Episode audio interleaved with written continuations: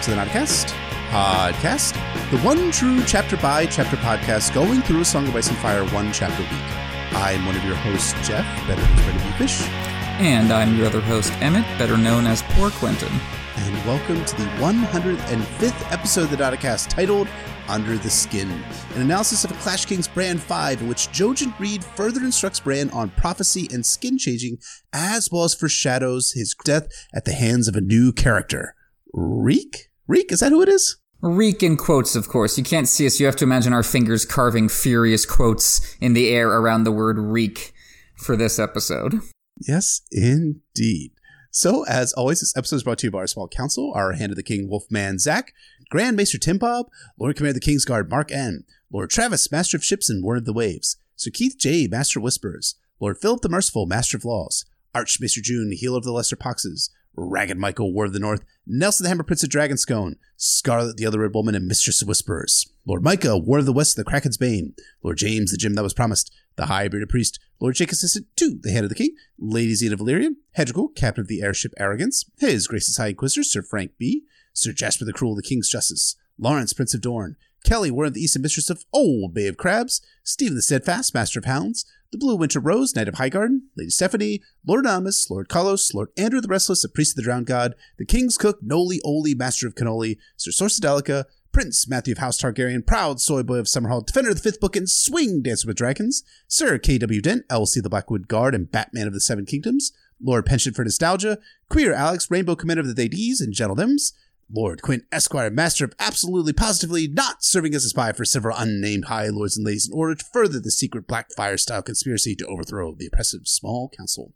Haldivar, the waiter for Tiwau, A.A. Ron, Damp Hair Prophet of the Forsaken, and High Priest of Euron Crowseye, Lieutenant Glenn, Lord of H-Town, Veneris of House Colgarian, the First of Her Name, Princess of Dragonstone, Mistress Varth, the Aurora, Queen of the Pencils, the Eraser, and the First Draft, Queen of Monochrome, Devotee of the Great Game of Thrones, Portraits of the Realm, Lady Realist of the Seven Kingdoms, Blender Paints, and Maker of Drawings. Shunmo the Slayer, Lord Adam T, Lady Alexander of Tarth, Sir Christoph Logus, Bloody Scorpion of the Red Field, Defender of the Letter of Kin, and the Wolverine of House Corgoyle. Lady Elizabeth, Mistress of Horse Faced Lesbians, Sir Josh Snow, Bastard Bounty Hunter of the North. Thank you, counselors, very, very much. Thank you, counselors, as always. And our spoiler warnings, if we say in all episodes, we'll potentially be talking about all published books. That is the five novels, three detective novellas, histories, interviews, the Windsor sample chapters, as well as Game of Thrones, the TV show. Anything and everything. Our question this week comes from Azora High Five, a Sworn Sword patron, who asks, Who was your favorite POV when you first read the series when you two were young and nubile? And who was your favorite POV now that you are, well, one of you, grumpy old men? What do you think it says about both the story and about yourselves? Well, I'm offended at the concept that we can or should mature. I was born perfect, a mote in Euron's eye, and so I remain. But what do you think, Jeff? Who who was your first POV when you first cracked A Song of Ice and Fire in the wake of uh, Game of Thrones season two? And who's your favorite POV now? Okay, so first of all, I want to know who is the grumpy old one. Is that, is that supposed to be me? Clearly, me. I think I'm I'm I'm 95 and just cantankerous as all hell. Well, that's why I have you doing all of Sir Grandfather's lines, or excuse me, the little grandfather's lines in the Clash of Kings for Jojen. Mm-hmm. We're going to be talking about here in a little bit. Jojen uh, reads like if you combine Statler and Waldorf and then got rid of the humor. Yeah, there you go. That's totally. That's not you though, man. You have a great sense of humor. Oh shucks. Oh boy. So my favorite point of view when I first went through the books was Jaime. Jaime Lannister was my favorite point of view, um, as you could tell, because I'm a '90s antihero. Uh, allegedly, according to, to, some statements on Twitter and other, other elsewhere. I, I think it's interesting now because we, we were talking about this right before we came on air in our mini episode that uh, really Bran has been a, a, surprising favorite of both of ours, and surprising because Tyrion gets all of the love among favorite point of view characters in the Clash of Kings, and he's good. The, I mean, there's several Tyrion chapters that are great but it's mostly just like consistently good material that you enjoy. It really explores George's conceptions of power and how he thinks that someone can play the Game of Thrones and can play it well at one level, at least in terms of how it's, it's actually day to day operation, not in terms of what it's actually the day to day operations are protecting and ser- serving on behalf of, which of course is Joffrey. But I think it, that's interesting. But I think when we're looking at now like uh, a, I feel much more fulfilled when we're doing these these Bran chapters. And that's kind of why i'm that's kind of why i feel that Bran might be the strongest point of view at least in in clash. I mean i feel like we always used to be our joke when we were doing a Game of Thrones. Every week used to be my favorite. Oh, this is my favorite chapter in a Game of Thrones. This is a Game of Thrones prologue, my favorite chapter. This is a Game of Thrones Bran one, my favorite. Now, but but nowadays I haven't used that joke as much because I, I really honestly feel like each Bran chapter has been successfully good. I think that Bran two is just outstanding and Bran three is equally almost equally in my mind outstanding Bran four is really good and this chapter Bran five again about four or five pages long in the book we ended up doing practically 20 pages of notes on because it's mm-hmm. that good and that's that's really saying something. So i want to say that Bran might be my not my new favorite point of view because we're not that far into a clash of kings but maybe it's as far as like my current love and my current romantic feelings are going that i'm feeling that Bran's my boy right now and maybe it'll change when we get to Jaime when we and maybe it'll change when we get to Jaime and the storm swords. Anyways I've joined on enough. What about you, sir? Well, that's wonderful. I've been enjoying these Bran chapters too, and I always, I always enjoyed him, but I've been enjoying them at a much deeper level now that we've gone through them. I think when I first read the series, I don't think I was attached to the characters in particular as much as I am now. I was much more attached to what was happening, just the events themselves, and so I, I, th- I remember enjoying Catelyn's chapters the most, oh. just because of how much like dramatic, like you have, you know, the early revelations when she's with Ned and she gets the letter from Lysa and then we first see King's Landing through her, and she kidnaps Tyrion, and you get the battle and Robbers Crowned, and you get all the great stuff in Clash of Kings with Renly and Stannis. And then, of course, all the build up to the Red Wedding, which was just so wonderful and dramatic and compelling even before the blood starts to flow. So, and, and I always, uh, I think I enjoy her at a, at a, at a deeper level now, but I, I could even, when I was first kind of skimming through the series, just reading the plot, I, I appreciated kind of how different her perspective was, even if I couldn't really uh, put it into words. Nowadays, even though we've barely gotten to him in the Nauticast, I think I would probably say Davos overall mm. is, is the best POV in the Song of Ice and Fire. Just because of how well he's evolved, you know, from being a camera on Stannis to being someone whose ethical struggles are really central to the series and really speak to so much. What an exception he still is, not being from the noble class, but having risen high and trying to keep in mind where he came from. And that's just so beautifully done in his Dance with Dragons plots. And just, I, I just, I love every one of his chapters. And there's a real, I think he's a character who's easily caricatured as just like he's just the good one. He's mm-hmm. the one who doesn't have all the flaws that the other ones have, and he just you know he's just gonna grab those finger bones and think of his duty to Stannis. And there is there is an element to that, especially in Clash of Kings when he isn't you know super developed, but. I think I think Davos has some re- real pain deep down in him, and if that doesn't register with a lot of people, it's because he does a better job at dealing with it than most people do in this series mm. and in real life. I think Davos Seaworth is a great example of someone who has handled their pain effectively, and that is an inspiring thing to read about. That's a really good answer, man. I think that's inspiring to hear because that's not a way that I've really considered Davos in the past, but I think it's true. I think George does a good job of doing a conservation in terms of his point of view chapters in, in A Song of Ice and Fire. He's got three in three to Clash of Kings. He's got six in Storm. He's got four in A Dance with Dragons. And that's pretty light in terms of our major point of views because most of them have numerous chapters, much more, many more chapters than three, six, and three, six, and four. But that makes him special when he shows up on page, and uh, him dealing with his hurt and his his feelings in a mature way is inspirational and should inspire us to be better people. Well said, sir. So thank you so much, Azora High Five, for the question. If you'd like to ask us questions, we'll answer here on the Nauticast podcast. You are welcome to become a Sworn Sword or higher level patron over at patreon.com slash Nauticast, A-S-O-I-A-F, where you can get show notes, early access to every episode, special posts, and 25 bonus episodes. Yeah, and speaking of those bonus episodes, our next Patreon only episode voted on by our patrons Thank you to all 300 and I want to say 83 of you who voted. Is coming your all's way starting the week of the 22nd of March, and it's going to be all about the Grand Northern Conspiracy. So we'll be getting deep in, on analyzing the GNC, whether it's true or not, and we'll be talking about so, so much more. It's going to be a lot of fun. And you can find that episode and all of our other special bonus episodes at patreon.com forward slash Nauticast, A-S-O-I-A-F. But enough about Patreon for this week. When we last checked in with the Bran Stark, he had learned that his new friend, Sad Boy Jojen, may see the future in his dreams. Let's find out whether Jojen is indeed a magic sad boy in this synopsis of A Clash Kings, Bran 5. Alebelly finds Bran at the forge with Mikken and informs the prince that there's been a bird from the king. Excited, excited, Bran asks if it's from Robb, which, yeah, it's from Robb. So Alebelly carries Bran up to Luwin's chambers, and Bran finds Rickon and the Waters River waiting for him in his chambers. Maester Lewin sent Alebelly away and closed his door. My lords, he said gravely, we have a message from his grace with both good news and ill. He has won a great victory in the west, shattering a Lannister army at a place called Oxcross, and has taken several castles as well. He writes us from Ashmark, formerly the stronghold of House Marbrand. Rickon wonders if Robb is coming home. He's not. And Bran asks if Robb beat Tywin. He didn't. He beat Stafford Lannister. Big Walder says that Tywin's the one who matters, and Bran kind of agrees. Rickon, though, wants Robb to come home soon, and he could bring Grey Wind, Catelyn, and Ned. Though he knew Lord Eddard was dead, sometimes Rickon forgot. Willfully, Bran suspected. His little brother was stubborn, as only a boy of four can be. Bran feels glad that Robb is winning, but he also remembers Osha's words about Robb marching the wrong way, and that disquiets him. On cue, Luwin then turns to the Frey boys and tells them that their uncle Stevron is dead. He was wounded in the battle, and though they thought it wasn't serious, he had very mysteriously died just three days later. Hmm, how did he possibly die? We'll talk about that. Big Walder shrugs and says he was old and always complaining about being tired. Little Walder puts in that he was tired of waiting for Lord Walder to die. The Frey boys get to argue about who will be the next heir, with Little Walder being wrong and Big Walder being extremely fucking precise about who's next in line.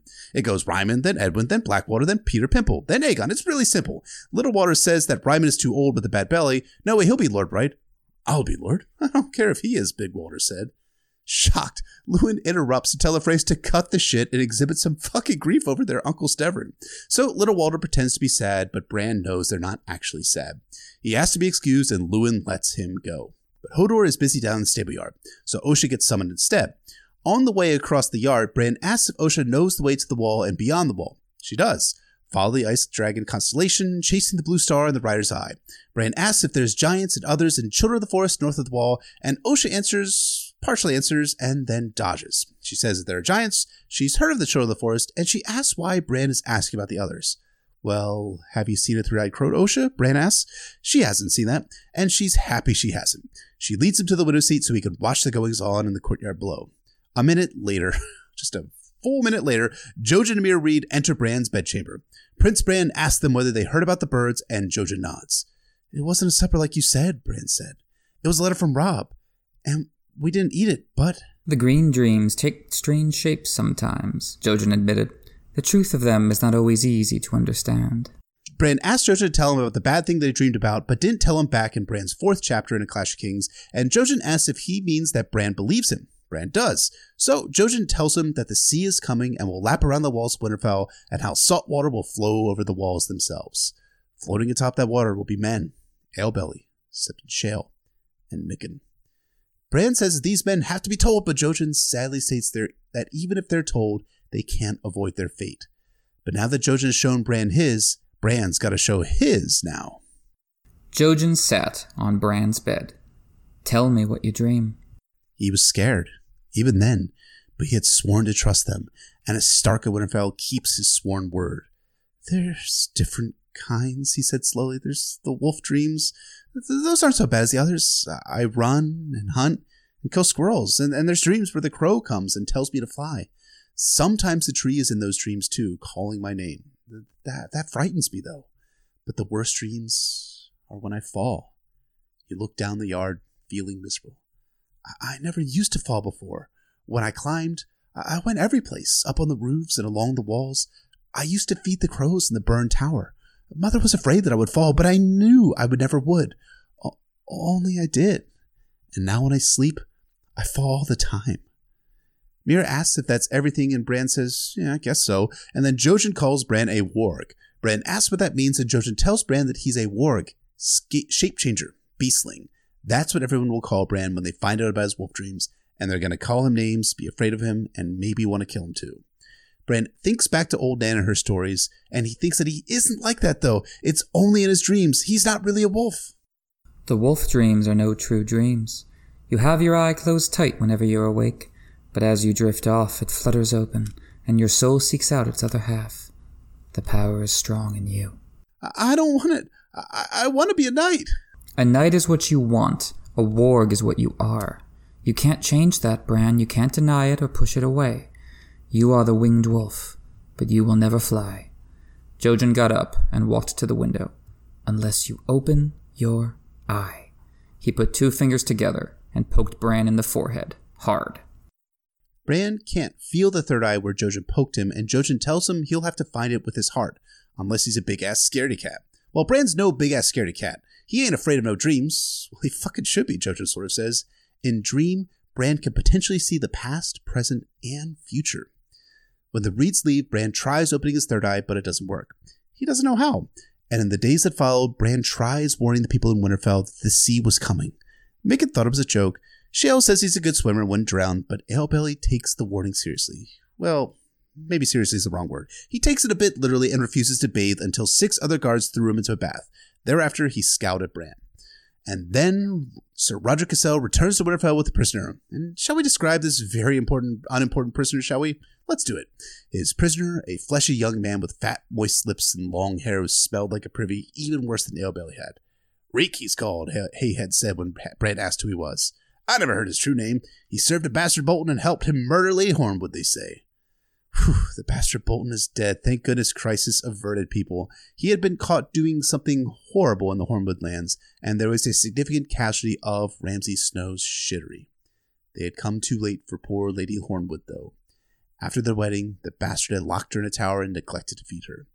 Bran had heard men saying that when Sir Rodrik had smashed down the door, he found her with her mouth all bloody and her fingers chewed off. Lady Hornwood really deserved better than what the narrative gave her. I mean, it's a great narrative, but she deserved better. But the problem was that Ramsay had married Donella Hornwood, and that is causing complications in the north. Luwin thinks that Hornwood's marriage to Ramsay means that the Hornwood lands would fall to the Boltons, but Rodrik believes that vows made at sword point aren't valid. But would Roose Bolton care about that, or would he care about the lands? Probably the latter. Anyways, they've kept this serving man of Ramsay's around because he's the only living witness of Ramsay's atrocities. But now Bolton and Manderley men are killing each other in the Hornwood Forest, and Sir Rodrik Cassel doesn't have the men to stop the fighting. Rodrik then turns to Bran and asks what the hell the boy was doing telling the guardsmen to stop bathing. So Bran replies that Jojen Reed saw the sea coming in his green dreams, and Alebelly was going to drown. Luwin brings Rodrik up to speed about Jojen's green dreams, casting some doubt over them, but then he mentions that raiders, who could they possibly be these raiders, are attacking the stony shore. The Tall Hearts are going to deal with them, oh boy, and Rodrik thinks he's going to have to ride against these raiders too.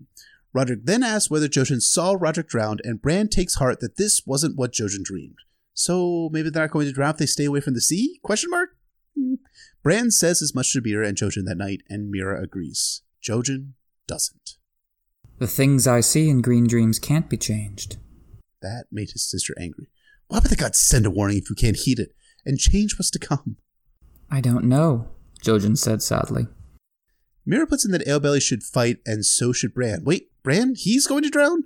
Suddenly realizing what she said, Mira, Meera tries dodging the question, but Bran turns to Jojen and asks what he saw in his green dream. Was he drowned? Nope, not drowned. Whew. Another crisis averted, right? I dreamed of the man who came today, the one they call Reek. You and your brother lay dead at his feet, and he was skinning off your faces with a long red blade. Meera says she should head down into the dungeon and put a spear through Reek's heart, and yes, please, fucking do it! But Jojen says that the jailers will stop him, and they're not going to believe him either. No one can stop the future from coming. Well, then Bran will use his own guards. Alebelly and Poxy Tym and Hayhead. Everyone is going down to the dungeons. Jojen's mossy eyes were full of pity. They won't be able to stop him, Bran. I couldn't see why, but I saw the end of it. I saw you and Rickon in your crypts, down in the dark with all the dead kings and their stone wolves. No, Bran thought no. If I went away to, to, to Greywater or, or, to the Crow, someplace far where they, where they couldn't find me. It will not matter. The dream was green, Bran, and the green dreams do not lie. And that is the Clash Kings Bran 5 and the return of Emmett's Jojen voice, which I absolutely love. Wow. But I also love this chapter because, buddy, I gotta tell you, and everyone else is listening, these Bran chapters in Clash are so good. I know we say that every single time we do a Bran chapter, but it's true. What did you think of this chapter, man? Yeah, Bran's storyline on the Clash of Kings at this point feels just like a, a well managed construction project. Every time we check in, George has added another floor, and it's all stable and up to code. Bran 5 builds on every single plot and character beat from Bran 4. Every scrap of imagery, every bit of political business going on in the background. By the end of the chapter, everything is in place Two fall apart with Theon's attack on the castle in Bran 6, after which our hero vanishes for a while before restoring and reconciling himself in Bran 7 at the end of the book. It is structural perfection structure perfection is exactly right. You put it really well with George adding floors to Bran's journey up to the pinnacle where he finally leaves the castle of Winterfell. And uh, the lovely aspect of Bran's journey leading up to this chapter is how the political and magical transition from foreground to background, taking each other's places from time to time. You know, I'm thinking of Bran 1, 2, and 3, and how the daily happenings of Winterfell and the politics of the Harvest Feast are at the forefront until the end of the chapter where Bran wargs Summer or has some sort of dream inspired by the Three-Eyed Crow. Bran 4 is a whole chapter of Jojen Reed becoming Bran's magical mentor with only a very brief mention of what's occurring politically in the North. But here in Bran 5, we're moving into synthesis of the political and the magical. We start with the politics, then Jojen's magic side, but by the middle of the chapter, they're one and the same. Jojen's green dreams feed into Rodrik promising to take Alebelly with him on campaign, but the prisoner that Rodrik brings back to Winterfell, Reek, big, big air quotes, feeds into Jojen's green dream about who will kill another big air quotes Bran. George successfully synthesizes the George successfully synthesizes these themes of Bran's story to Clash of Kings, and as we've said eh, several times in our analyses of Bran's Clash chapters, we can interpret this synthesis of magic and politics as a microcosm for where George is taking the series as a whole. I think that's exactly what's going on. We're seeing all these little details that stand in for these larger forces at work in the series. Bran 5 opens with Bran working the bellows with Mikken, a detail I love. It shows that Bran has learned that all important lesson about leadership from Ned. Know the men who follow you, and let them know you. Don't ask your men to die for a stranger. This is a theme that links the coming of age stories of the young Starks to the larger movements of the story, the destruction of the Riverlands fueling the rise of the Brotherhood and the Sparrows, Dany's crusade against and conquest of the cities of Slaver's Bay, the others, the monsters on the margins with their zombie army. Don't ask your people to die for a stranger. Don't rule over them like a god. Do not make them slaves. These are the central issues in the political world of A Song of Ice and Fire. Bran will engage with them most directly regarding Hodor, and I am curious to see how that works as connective tissue when Bran returns to the political world, and the books have a little more time and interiority than the show to flesh that sort of thing out. Here in A Clash of Kings, though, the point is that Bran is literally hands on with the warm, pumping lifeblood of Winterfell, a metaphor for his evolution as prince and man, that he is, he is bringing Winterfell to life, he is keeping the heat going, he is engaged with the castle, he is the prince, he is the Stark in Winterfell. And I had the chance to reread Bran's first chapter in the Clash of Kings before I came onto this podcast, and I forgot this detail that Bran prefers sitting in the window seat as opposed to being in bed which is he thinks back in Bran 1, he could not walk, or climb, or hunt, or fight with a wooden sword as he once had, but he could still look. He liked to watch the windows begin to glow all over Winterfell as candles and hearth fires were lit behind the diamond shaped panes of tower and hall, and he loved to listen to the Darrows sing to the stars. Again, beautiful writing on George's part, but it does illustrate a larger point. Bran is continuing to connect himself to the lifeblood of Winterfell by constant observation. He's not allowing his disability to disconnect him from the castle itself by laying in bed all day of being apart from what's going on in the castle. And that speaks to, again, Bran's value as a leader and George developing as the future king of Westeros or king of the North, depending on your interpretation of the endgame of Game of Thrones season 8. He won't he won't use his disability as a crutch to keep himself from being connected to the castle. And again, this is really a fascinating contrast between Bran and Tyrion and the royal family in King's Landing, who consciously separate themselves out from their subjects by having a castle within the city of King's Landing, and that castle is separated out from the from the from the straits of the small folk that are living within King's Landing. But that connection that Bran consciously maintains to Winterfell makes it all the more emotionally wrenching when you consider that almost all the people that Bran loves in Winterfell, all the people that he interacts with, he chats with in this chapter, they're all almost about to die, or almost all of them are about to die, rather. Absolutely. That's what gives it this bittersweet quality on reread. You have this wonderful opening note of Bran with Mikken at the forge.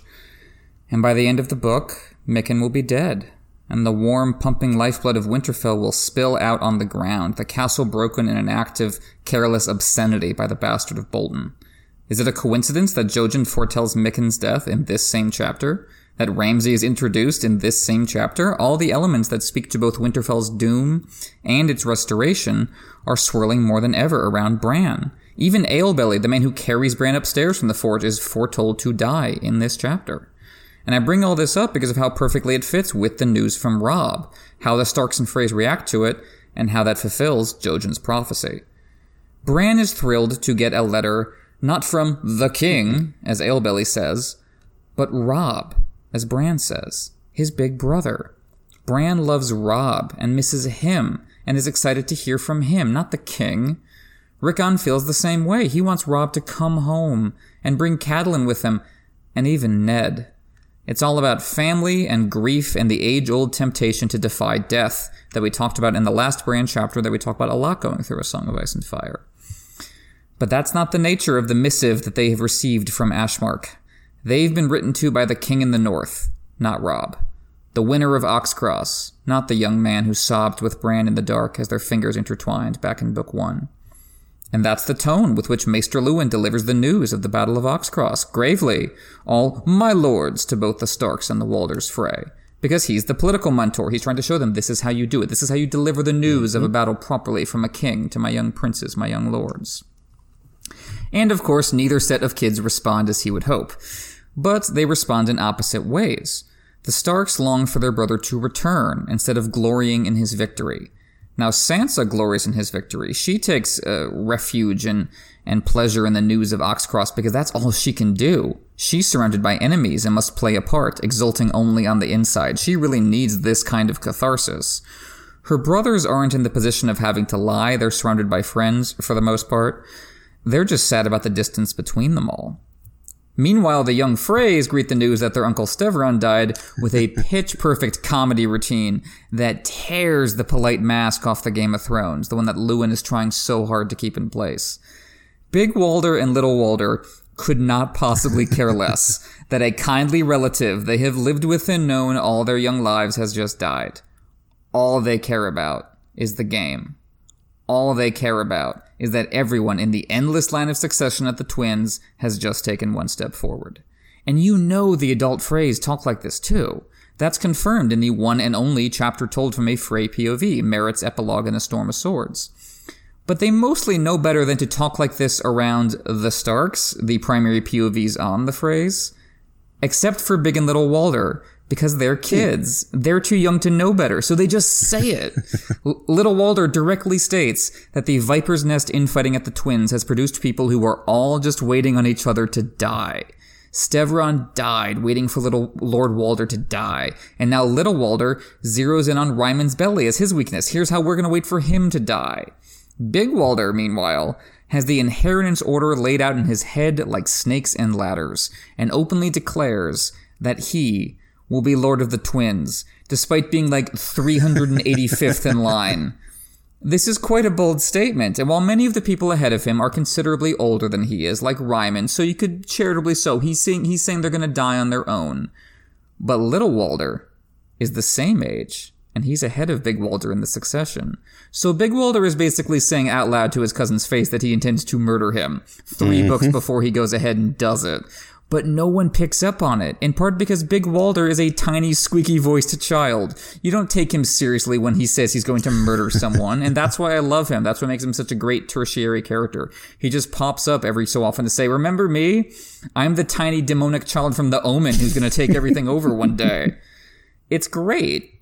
And it's, you know, of course, it also gets overlooked because that's not what Luwin focuses on, his ambitions that are being revealed. What Luwin focuses on is the sheer heartlessness of their reaction, the lack of grief, their refusal to treat Stevron as a person instead of just a pawn in the Game of Thrones. And then little Walder pretends to be sad. Oh, yes, we're very sad. That's what humans say, right? but it's about as convincing as when he pretended to be remorseful after Luwin caught them bullying Hodor in an earlier Bran chapter in this book. The Starks are lost in grief. The Freys can only pretend to feel it. The families are perfect contrasts, even before the Freys turn on the Starks at the Red Wedding. That's what all of this is building to. The one thing the kids have in common here is a conviction that Oxcross is ultimately a minor victory, because it was against Stafford, a total nobody, instead of Lord Tywin.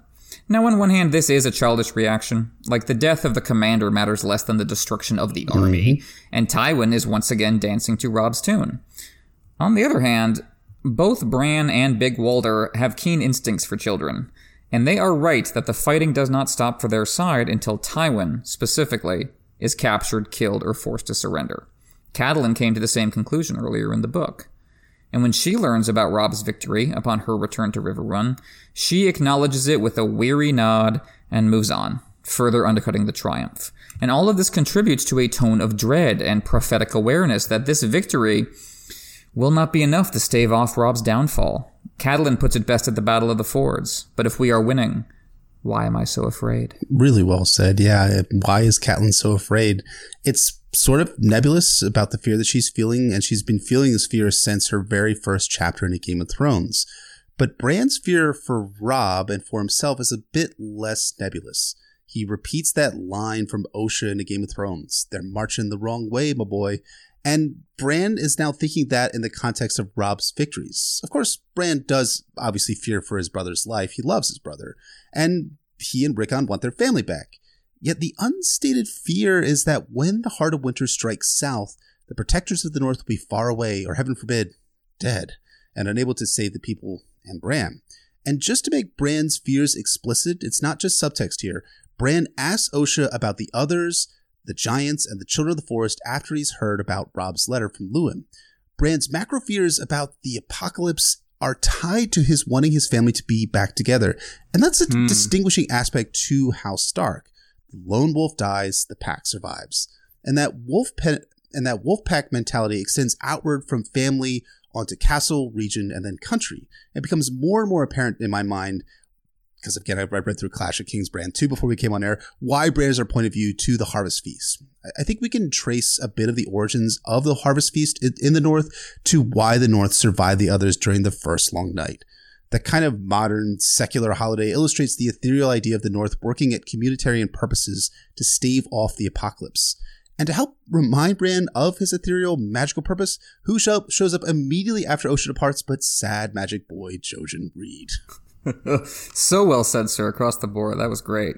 And yeah, the other big takeaway for Bran from the news has to do with Luwin's opposite, his new magical mentor, Jojen Reed, who saw this coming in a dream.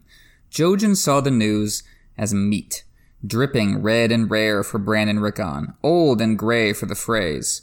Yet the latter liked the taste of their meal more. In other words, the Freys feed on death, that's what empowers them. That's what excites them. That's what motivates them. The ugly meat, like that which they will serve to their victims at the Red Wedding. Whereas even good meat, aka victory, the corpse of Stafford and his army, doesn't taste good to Bran and Rickon. Because they don't want death, they want life.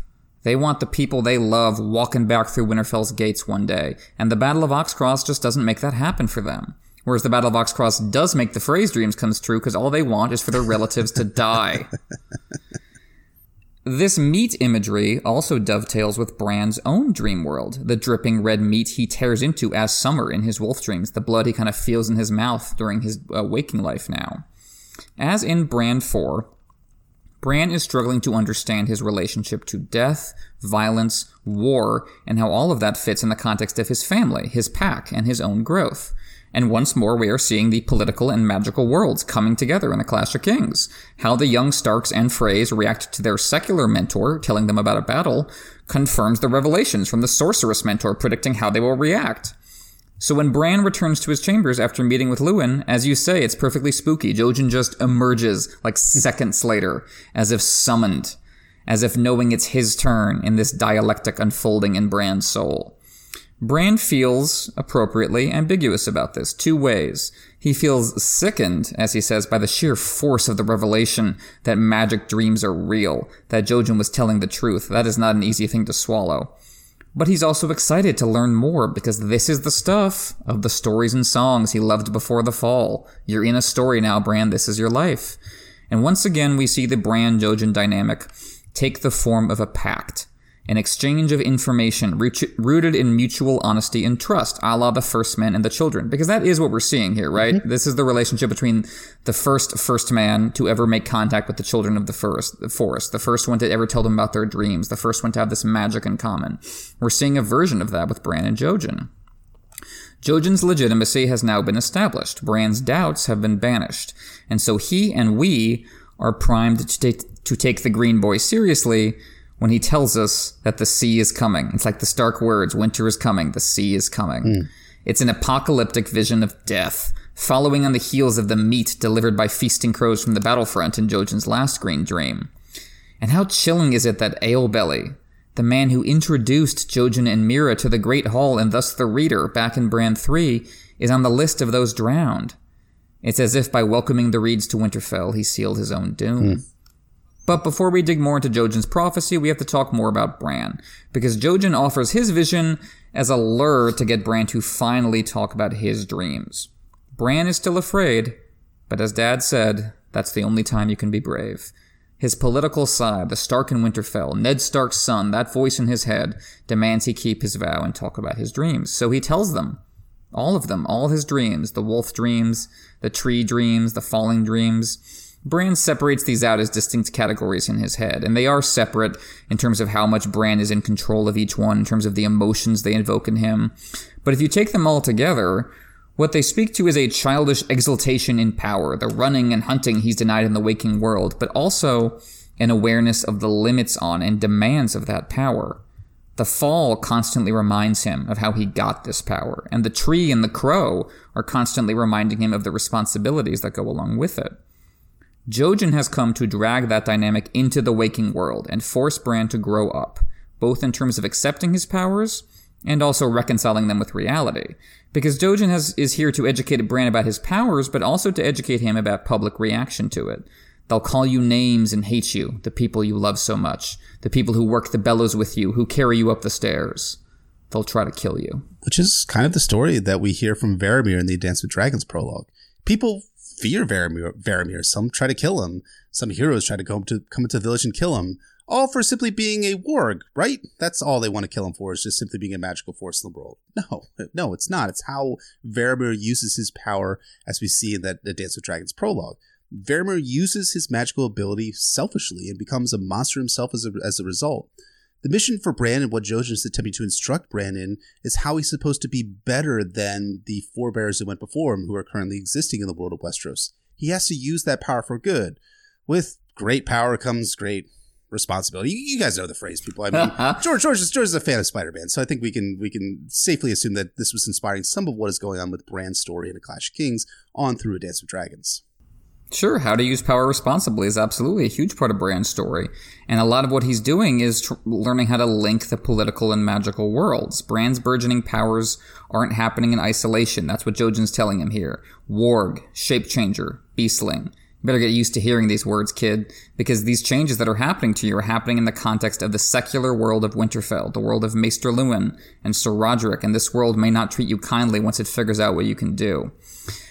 But on the other hand, you know, this doesn't really happen in Bran's story, right? Like we see in this chapter that Luwin and Rodrik aren't freaked out by Jojen's dreams, they're at most exasperated by them.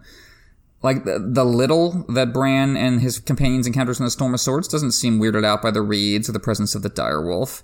So uh, one part of me is like, is this just George having a mentor say a mentor thing? Mm, you know what I mean? Yeah. Like this is the kind of thing, like kind of like Quaithe's cryptic things. It's like these are just like things that this kind of character is supposed to say more than it is rooted in the character. But on the other hand, to be more charitable about it, what I think might be happening here is that Jojen is trying to make sure that Bran trusts him and only him. Mm. I think Jojen might be trying to get Bran to be afraid of everybody else because that's going to make it really easy for Jojen to spirit away the heir to Winterfell beyond the wall to the far-flung, f- you know, frozen fairy fort where Bloodraven lives.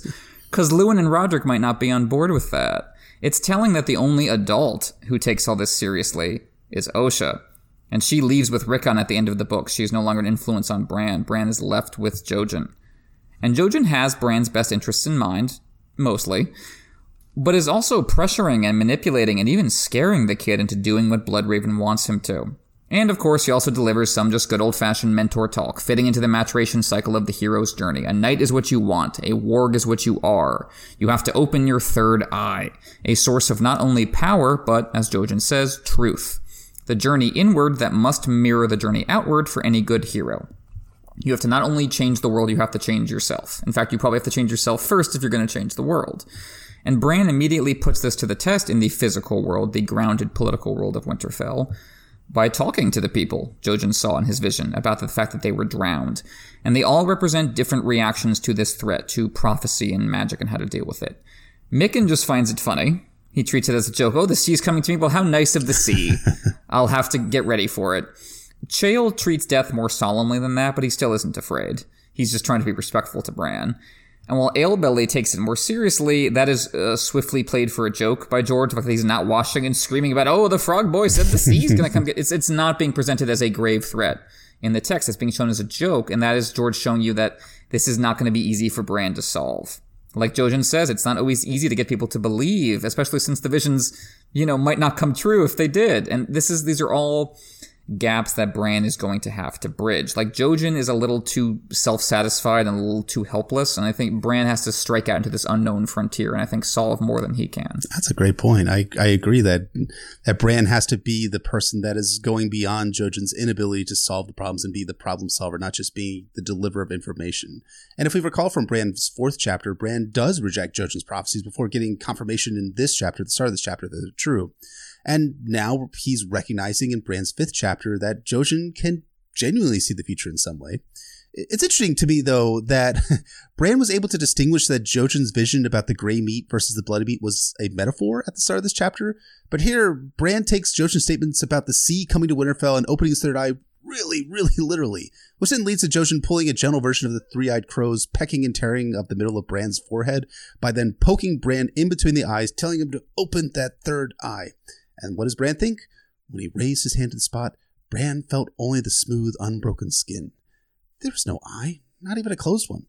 How can I open it if it's not there? Bran asked. Jojen, then feeling exasperated, tells Bran to open his third eye with his heart. It's not literal, Bran. Come on. These are prophecies, visions. Don't take it so literally. And I believe I want to say this is meta on George's part, being like, you know, some of the things I'm embedding into the narrative of A Song of Ice and Fire, don't take them so goddamn literally, YouTubers. Anyways, um, Bran's then shifting viewpoints about Jojen's green dreams then get reflected in the people of Winterfell, as you were talking about, Mikken laughs it off. Chayle is takes it seriously, but says he's a strong swimmer, so he's not going to drown. And then Alebelly takes Bran's warning extremely literally, refusing to bathe for fear of drowning. And I understand all these viewpoints. Rational and irrational reactions to prophecy are precisely what I would do if confronted by a vision of the future or someone claiming to know the future.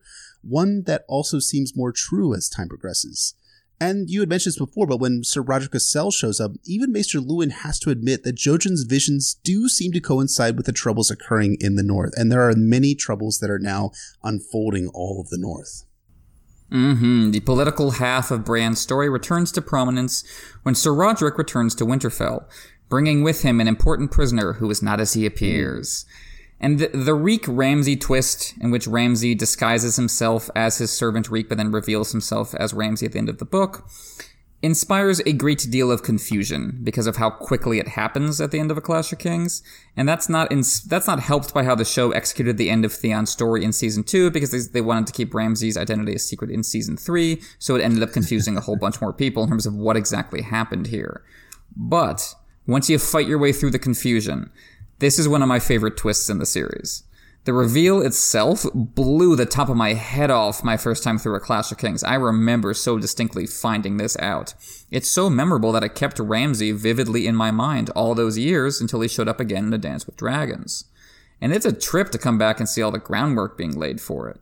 On reread, the Bastard of Bolton, still nameless at this point, by the way, we don't hear Ramsay being mentioned for quite a while. The Bastard of Bolton, he's been built up too much to be simply killed unceremoniously off screen. Even as we're being told about his death in this chapter, we get an unshakable image of his crimes, the fate of poor Donella Hornwood. It should set off all our alarms as readers that such an intense villain whose crimes are being lingered over and discussed so much has been casually swept aside before he even made an appearance. We should immediately be able to tell that something is off here, but George immediately distracts us to keep that surprise in his back pocket. This person, Reek, this servant who ran around with the Bastard of Bolton, he was mentioned by Lady Hornwood herself in an earlier Bran chapter, so his presence isn't suspicious for a first time reader. I think that helps. We do have a character to fixate on. We think, oh, this Reek character. oh, he was the important one from that storyline, we're supposed to think. Oh, we weren't supposed to fix it on the Bastard of Bolton. I wonder what this Reek person will be involved in. That's what George is giving us, this fig leaf, someone else to focus on, so we're not suspicious that the Bastard was killed off. Moreover, Rodrik and Luwin shift the discussion from the bastard himself to the larger ripple effects, and here is where we see George's masterful structure at work running underneath the surface of A Clash of Kings. As Sir Rodrik puts it, the monster has tied us in a thorny knot, and what a knot it is. Sir Rodrik doesn't even know the full extent of it yet, and he only will as he dies. Ramsay, in his rise to power so far, has combined brutal violence with the mores of feudal society to climb the ladder. He both breaks and follows the hmm. rules. That's why he's so dangerous. On one hand, he kidnapped Lady Hornwood. He wedded and bedded her by force. As Maester Luwin points out, she only named him heir at sword point. This is transparent fraud and theft of land, as well as rape and murder. Winterfell must stop this to be an authority worthy of the name, to live up to the image of those earlier Bran chapters, at, like the Harvest Feast that you were talking about.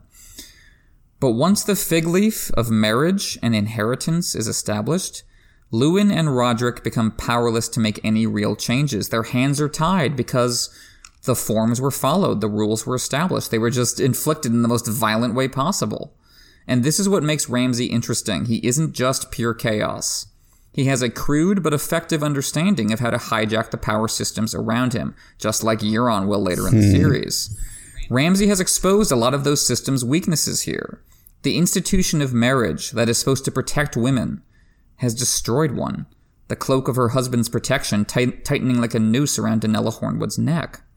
The institution of land inheritance, which is supposed to provide for a smooth transition of power, has here sparked a civil war in the Hornwood forests.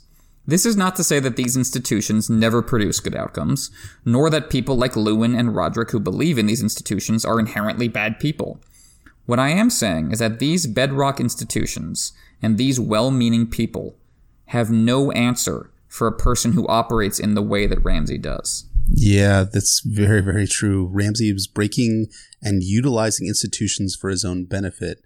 And I, I also want to say, too, that the cunning way that Ramsay has tied these well intentioned men in knots, to me, it reads a little bit more than meets the eye. I mean, there's a fascinating line that Rodrik says about Reek in this chapter where he says, Would that I could take this serving man's head off as well. He's as bad as his master. This is just me thinking here, and I don't know if this is what George is actually thinking, but I think this is kind of George's famous subtlety at work here. Ramsay is just as bad as his master, namely his father, Roose Bolton. Mm.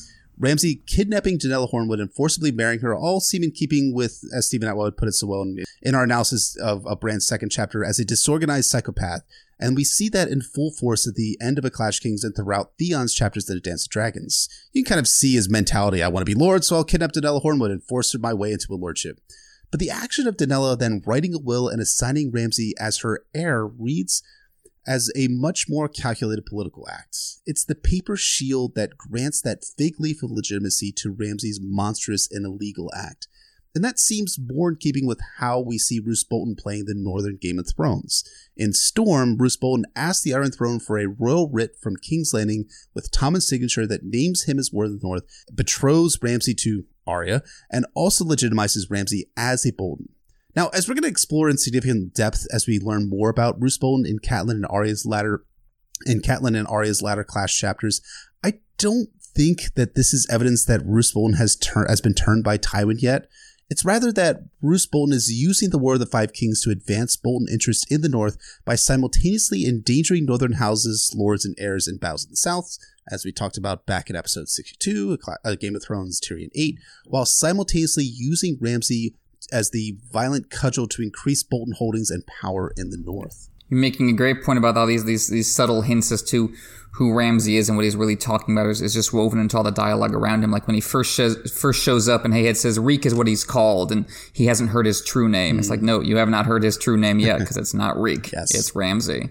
And as you say, all of this is made worse by the larger war unfolding in Westeros. None of this happens if Robb and Roose are still here, if Lord Hornwood and his son are still alive. It is precisely this context that allows Ramsay to pull off this gambit, disguising himself as Reek, because in peacetime, this wouldn't be enough to save his life. Why? Because there would be an adult Stark in Winterfell with the authority to not only deliver justice to quote unquote Reek, but also to settle the dispute over the Hornwood lands right then and there. But right now, as it stands, Robb is in the south. So too is Roose, who may now lay claim to Hornwood territory, and Luwin and Rodrik can't settle this on their own until Robb and Roose come back. That's not only true in legal terms, it's also true in military terms. With Robb having taken the bulk of their strength south, Rodrik can't contain the fighting between the Manderly men and the Bolton men. As Steven Attewell said in his essay on this chapter, Rodrik can't contain fighting between the Dreadfort and White Harbor because a lot of the men he'd rely on to stop fighting would be from the Dreadfort and White Harbor. These are the two most prominent houses in the north besides the Starks. It's really hard to stop them fighting each other. And this is why Rodrik can't execute Reek, the man who will later kill him, even though he desperately wants to. And this is why Ramsay's gambit works, because Rodrik needs a witness to the bastard's crimes. He needs proof that despite the fig leaf of marriage and inheritance, which would be the basis of Roose's claim to the Hornwood lands, the bastard acted outside acceptable norms. If Rodrik executes quote unquote Reek, then the Boltons might easily end up with Hornwood territory, or the mm-hmm. Boltons and Manderlys might just forever end up fighting each other around it. He needs a witness. The northern political and cultural systems that we have been exploring in these Bran chapters have always had the weaknesses we are talking about but they were largely invisible in peacetime with an adult Stark in Winterfell, like rocks lurking under the surface of the water. When the tide goes out, when the Stark in Winterfell is a child and the bulk of the lords and armies are away, these invisible weaknesses suddenly take hold. As you were saying earlier, George sets himself the task in Bran 5 of fully integrating these political and magical developments in Bran's chapters. Luwin brings up Jojen's prophecies in response to Sir Rodrik chiding Bran playfully about Alebelly's stench. And Luwin, as always, is skeptical but fair. He has to admit that there is some evidence for Jojen's vision of danger from the sea. There are raiders burning their way up and down the stony shore.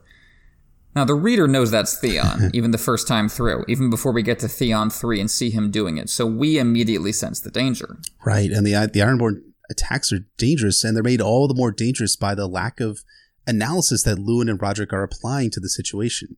Sea Raider in quotation marks is a frustratingly ambiguous term. I mean, any idea who these mysterious Sea Raiders might be? No? well, why the fuck not? I mean, I don't want to insult anyone's intelligence here besides Luwin and Rodrik's, of course, but the geography of the but the geography of the North should be a pretty big indication about who is actually raiding the stony shore there is a solid body of land separating the stony shore from any potential raiders coming from Essos. You know what that body of land is called? It's called Westeros, guys. And which culture has a history of seaborne raids against Westeros in the north? Why, it's the Ironborn. Now, I'm, I'm not saying that knowing the identity of these raiders would prevent Theon and his reavers from inflicting war crimes along the stony shore, Torrhen Square, and then later Winterfell but I am saying that recognizing it's the Ironborn attacking may elevate the threat status of these attacks from quote unquote raids to quote unquote existential threats to the north. And while and while I'm not sure that the Boltons and Manderlys would stop pointing swords at each other and focus on the greater threat of the Ironborn, we do see how smarter political actors use the Ironborn threat in A Dance with Dragons. Roose and Stannis use the optics of their campaigns against the Ironborn at Moat Cailin and Deepwood Motte, respectively, respectively, to unite the North against a common threat and under their own banner. Could Rodrik and Luwin maybe have done something similar if they were investing the full power of their office at hand?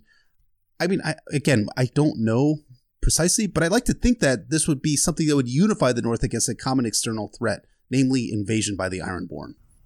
It's so frustrating but so appropriate that Luwin and Rodrik, Bran's rational political mentors, come so close to interpreting Jojen's magical vision correctly but can't quite do it. They make the connection between the sea and the raiders attacking the shore, but they miss the crucial detail in the vision that the sea is coming. It's coming for Winterfell. So Rodrik leaving Alebelly behind when he rides out against the Ironborn ends up guaranteeing the poor man's death when Theon attacks the castle.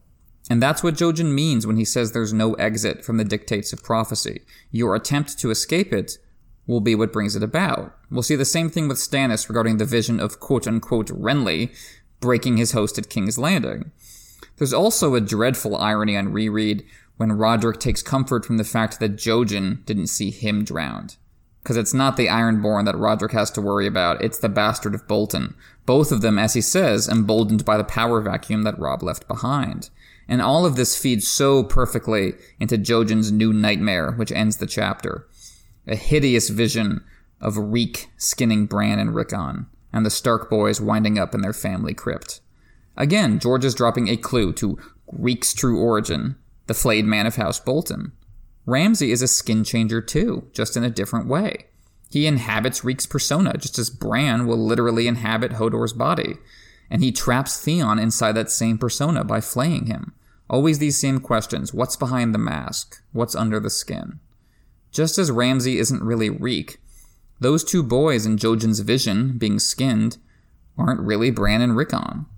They're the Miller's boys. They're placeholders, peasant boys like Hodor and Reek, the original Reek, forced to stand in and die for their social betters. Like the man Wyman Manderly has killed in place of Davos in A Dance with Dragons. Or like Jojen, dying for Bran to be the hero, the protagonist of reality. They are whipping boys like Pate for Tommen. They suffer, so you don't have to. Now, as a lapsed Catholic, I think George is taking a two sided approach to themes like this.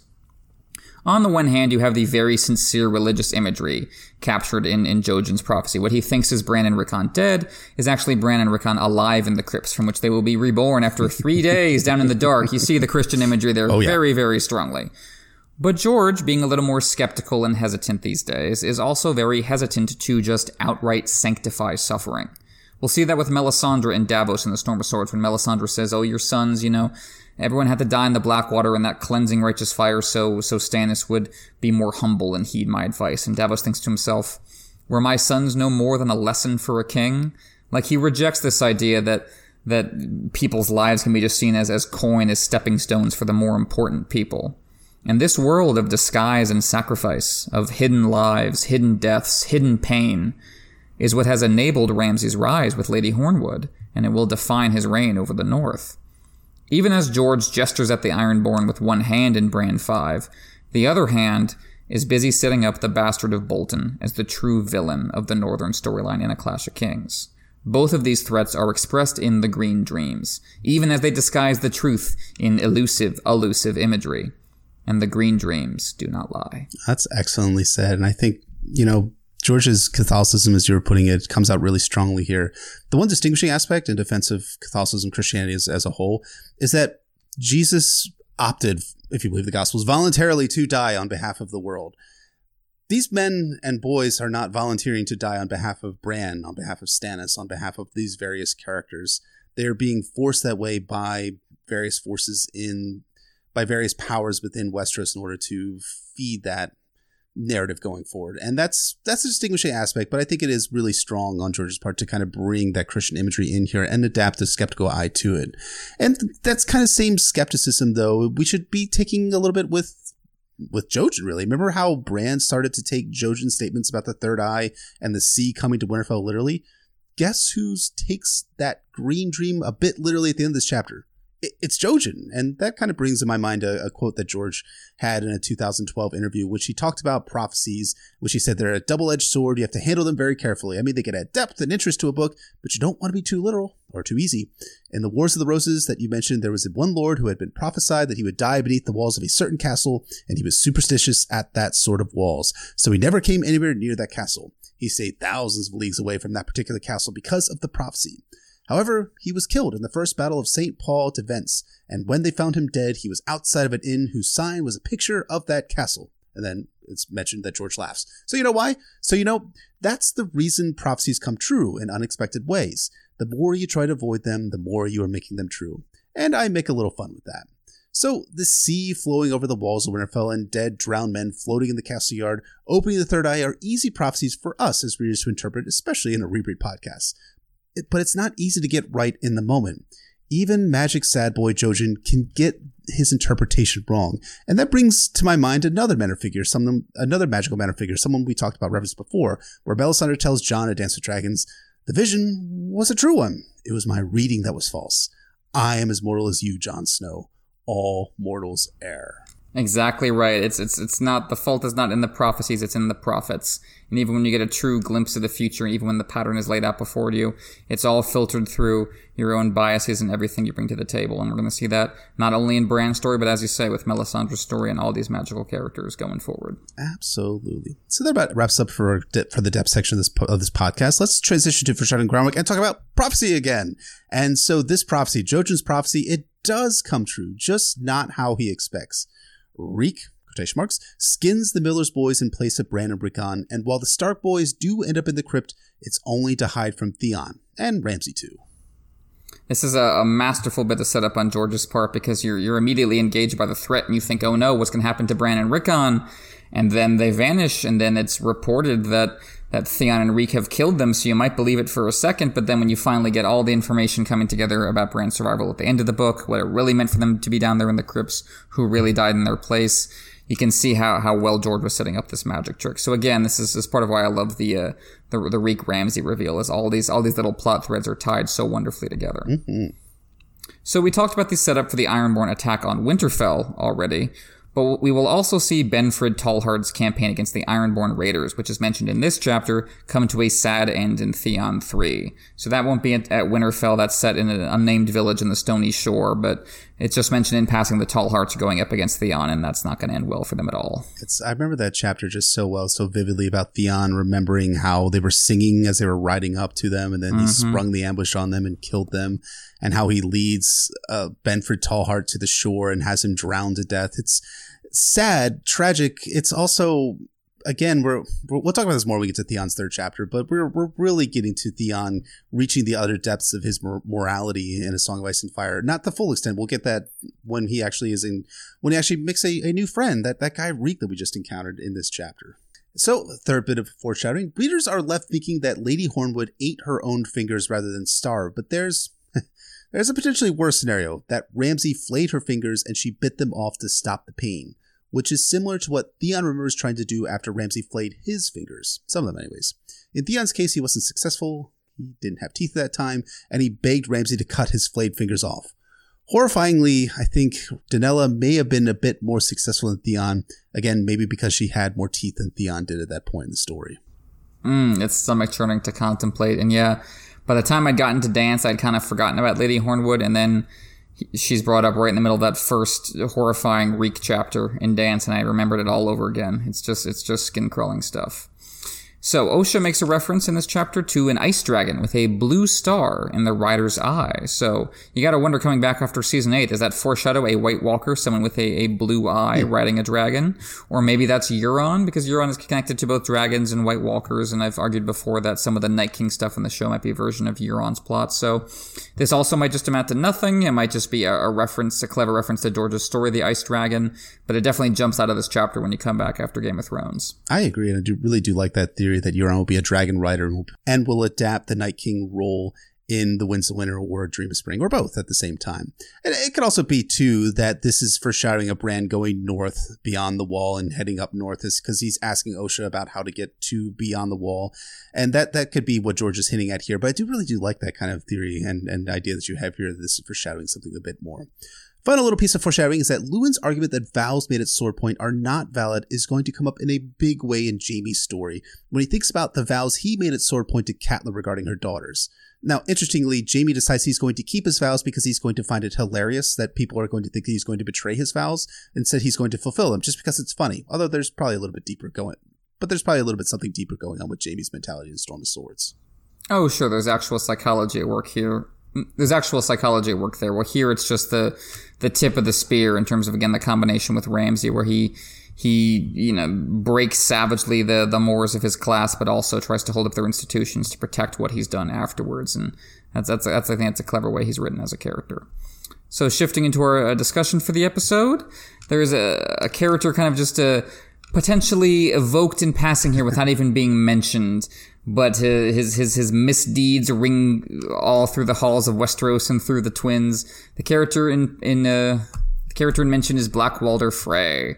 So the the question comes up. We have Stevron Frey being talked about dying in this chapter. Luwin delivers the news to Big and Little Walder that the heir to Lord Walder, their uncle Stevron Frey, has died, and it's supposedly of natural causes. But uh, theories have emerged afterwards that that may have not been the case.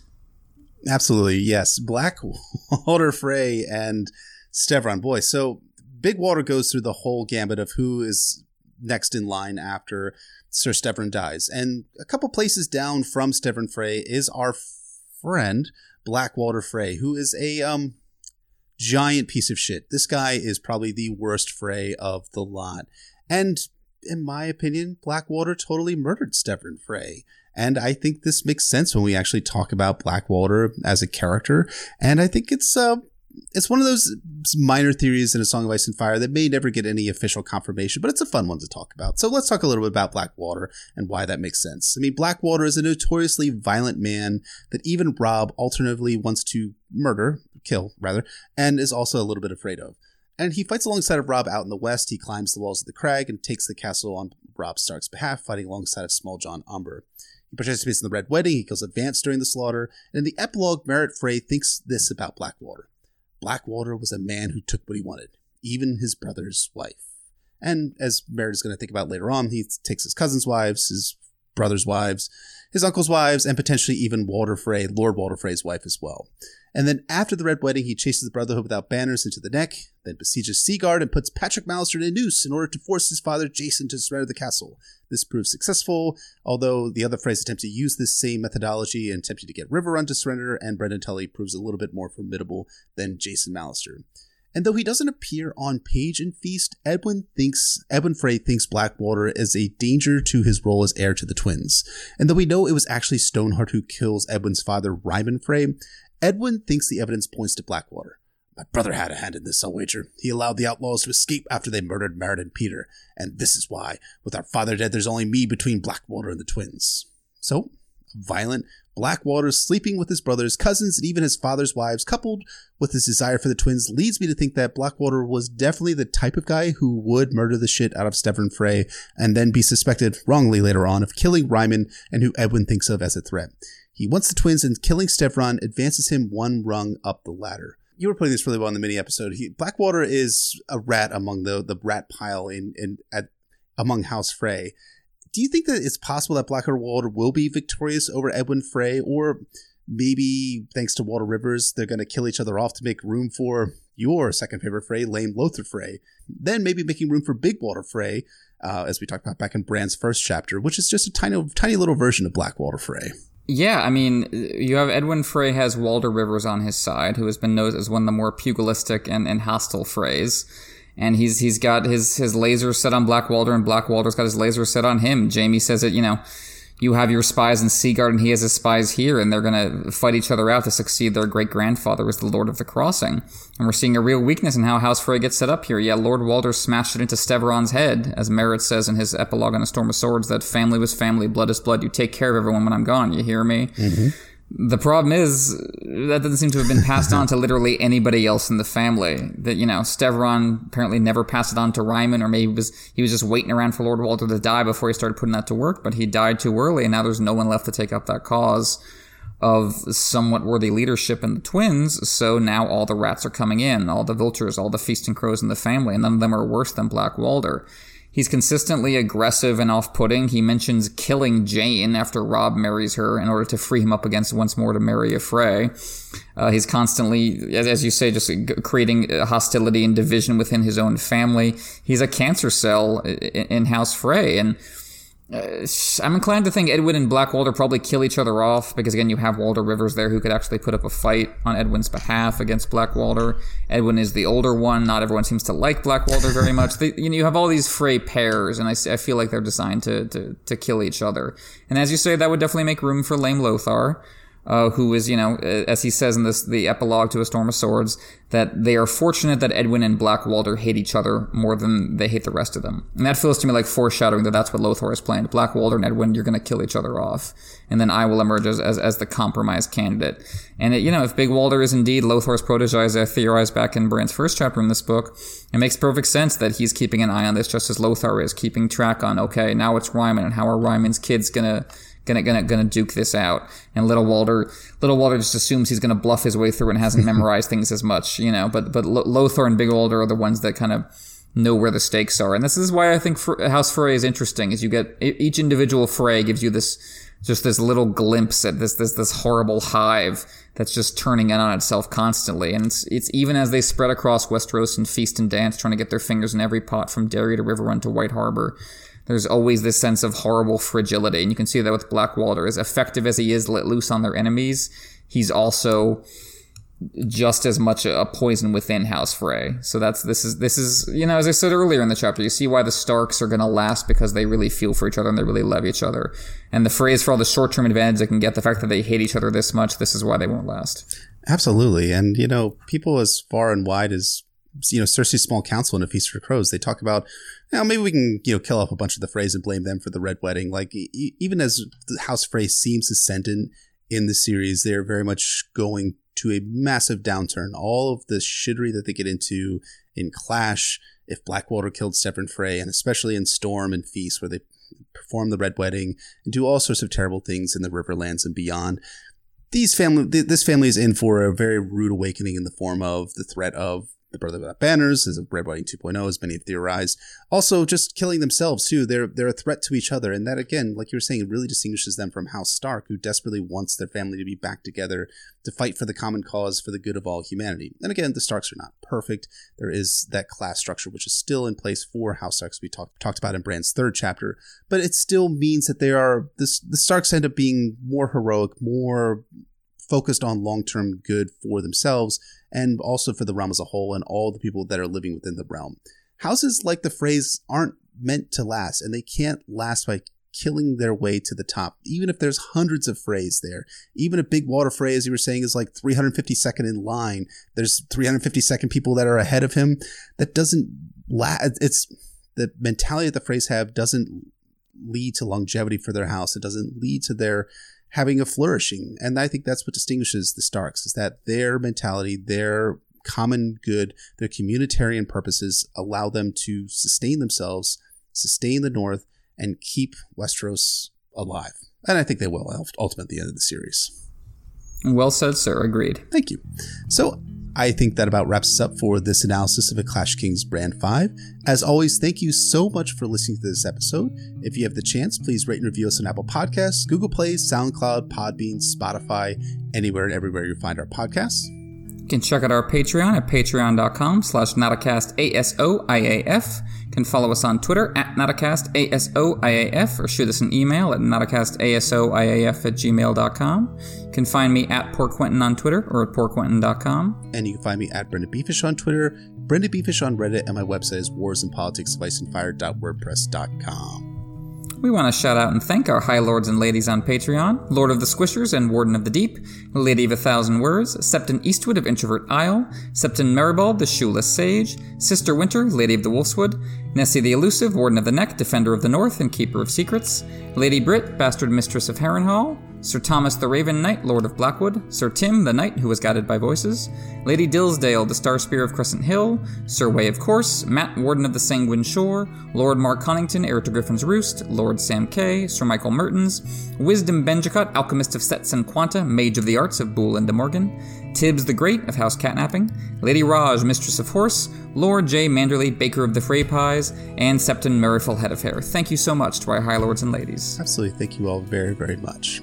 So, join us next week as we ride to Storm's End to watch the Baratheon brothers face off in a Clash Kings Catelyn 3. And given current circumstances, we have decided on the Nauticast podcast that we'll be doing all of our episodes while this great quarantine in America and beyond is occurring as live streams. So you can come join us on our YouTube channel to watch us do Catelyn 3, Catelyn 4, and maybe even a Patreon episode too a bonus episode so you guys can watch us do that episode live. I'm looking forward to it very much. So, our first one of those is going to be doing A Clash of Kings Catelyn 3, Stannis and Renly facing off at Storm's End.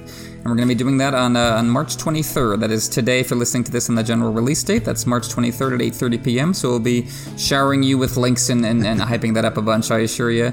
So, we will see you there. Absolutely. So thank you so much for listening. Thank you so much for supporting us if you're one of our patrons. And we will see you guys literally next time.